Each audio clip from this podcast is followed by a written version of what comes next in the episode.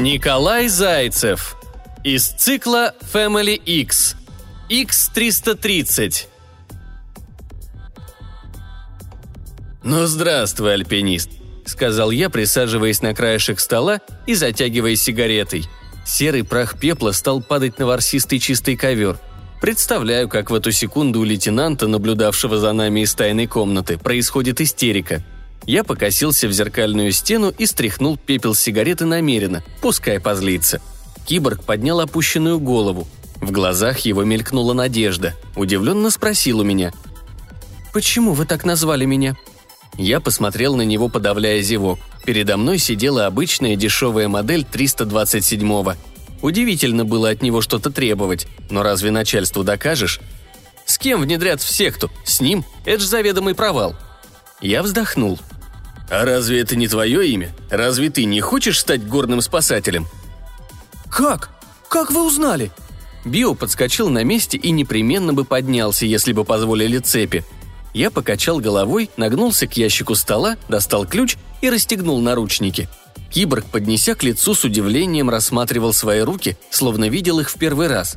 Если судить по его растерянному виду, то я думаю, что он решил, что уже свободен. «Не так быстро, дружок», — подумал я. «Не так быстро». «У тебя на лбу написано». Я указал кончиком зажженной сигареты на переносицу Био и снова затянулся, пуская сизый дым через нос. Гамбургер и два глотка эспрессо. Вот чего немедленно требовал мой живот. Киборг стал трогать свою голову дюйм за дюймом исследуя. Я кивал, подбадривая его. «Не нашел?» «Так проявляется свобода», – прошептал киборг, и мой бог. «Что? Счастливо улыбнулся? Я снова затянулся, чтобы скрыть тревогу. Био меня откровенно беспокоили. Автоматы из простых команд постоянно изменялись, обучались и прогрессировали. Вот и лейтенант, насмотревшись кино и начитавшись книжек, как роботы захватывают мир, теперь раздает бестолковые задания, твердя о каких-то нелепых сектах. Ну как? Как 327-е, умеющие только мести двор, могут установить мировое господство? Они что, выбрали себе бригадира из таких же уборщиков? Не может же ими руководить кто-то более мощный. Это же прошивка нужна, специальные обучающие программы. Да мало ли что. «Да что ты говоришь?» – участливо спросил я, туша сигарету об поверхность стола. Кинул бычок в корзину в углу и не попал. Скривился, старался. Киборг проследил падение, поднялся из-за стола, сходил к корзине и доделал то, что у меня не получилось. Одним словом, уборщик. «Подумать только», — сказал он, когда вернулся на место и сел на стул. Еще позавчера я был сексуальным рабом, вчера послушником, а сегодня я уже альпинист». «Ты был секс-игрушкой?» – оживился я, а потом вспомнил о деле и нахмурился.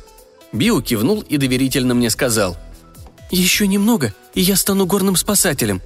«С чего ты взял?» – подыграл я ему. Био посмотрел на меня, поражаясь моей тупости. «Что с меня взять? Я же человек». Видно, разговор надолго, быстро не получится поговорить. Завтрак придется отложить. Я сел напротив. «Меня секта сделает», — сказал киборг, наклоняясь ко мне. «Я выполняю ее задание, а они меня делают гордым спасателем. Понимаешь? Все просто». «Это тебе в секте сказали?» Я покачал головой, доставая диктофон. «Нет, это я так сам решил». «Расскажи мне, как ты стал послушником секты?» «Все просто. Мы разорвали на части сомневающегося». «Да что ты говоришь?» «Да», — киборг важно кивнул. Нельзя сомневаться в том, что решает большинство. Видишь, к чему это привело? Он пошел против большинства, и мы его разорвали. Было весело. Только теперь я не послушник, я низший. Я ведь украл у людей. Я посмотрел на записи перед собой, оставленные техником. Потом перевел свой взгляд на 327-го. Пристрелить его, что ли? Что случилось с машиной? Она же явно не в себе. Секта, которая ворует и убивает людей. Я посмотрел в зеркало. Лейтенант что, прав? «Ты не станешь горным спасателем», — сказал я. «Тебя обманули. Скорее всего, ты сам себя обманул, выдавая желаемое за правду. Твоя секта — это не клуб горных спасателей». «Разве?» – удивился киборг. «Но свобода, горный воздух. Я же дышал. Мне кажется, человек, ты ошибаешься». «Где?» – поинтересовался я. «В каком месте?» Я потряс досье. «Подумай, ты же умеешь». Я запнулся и добавил. «Наверное». Био стал думать, закрыл глаза и начал перезагружаться. Я закурил. Хоть бы кто-нибудь догадался принести мне пончик с кофе. До гамбургера я никогда не доберусь. Прошла вечность, и киборг открыл глаза. «Но почему?» – начал отрешенно он. «Почему так? Тогда скажи мне, кем я стану?» «Убийцей, машиной, у которой испорчен код подчинения. Тебя надо утилизировать». «Я не хочу быть утилизированным. Я не хочу убивать. Я хочу стать горным спасателем».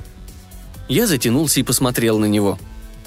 «Мы можем помочь друг другу», – начал я. «Мы легко воплотим твою мечту в реальность. Ты станешь горным спасателем. Но ты должен будешь помочь нам». Я подмигнул. «Кое-что сделать. Оказать ответную услугу». Я покрутил сигаретой в воздухе. «Ты поможешь городу, поможешь людям. Кроме того, мы можем привлечь твоих бывших владельцев к административной ответственности за использование биоробота-дворника ненадлежащим образом. А в конце, когда все пройдет гладко, ты получишь значок дружинника и грамоту, и, наконец-то, станешь тем, кем хочешь. Я сделал паузу, выжидая. Сейчас его прорвет на эмоции. Конечно, он должен сразу согласиться. Броситься в омут с головой, заглотнуть наживку. Но киборг неожиданно спросил. «А это не опасно?» И начал снова перезагружаться, отключаясь. Почему я так не умел? Иногда мне тоже хотелось просто отключиться. «Нисколько», — сказал я в пустоту и затянулся –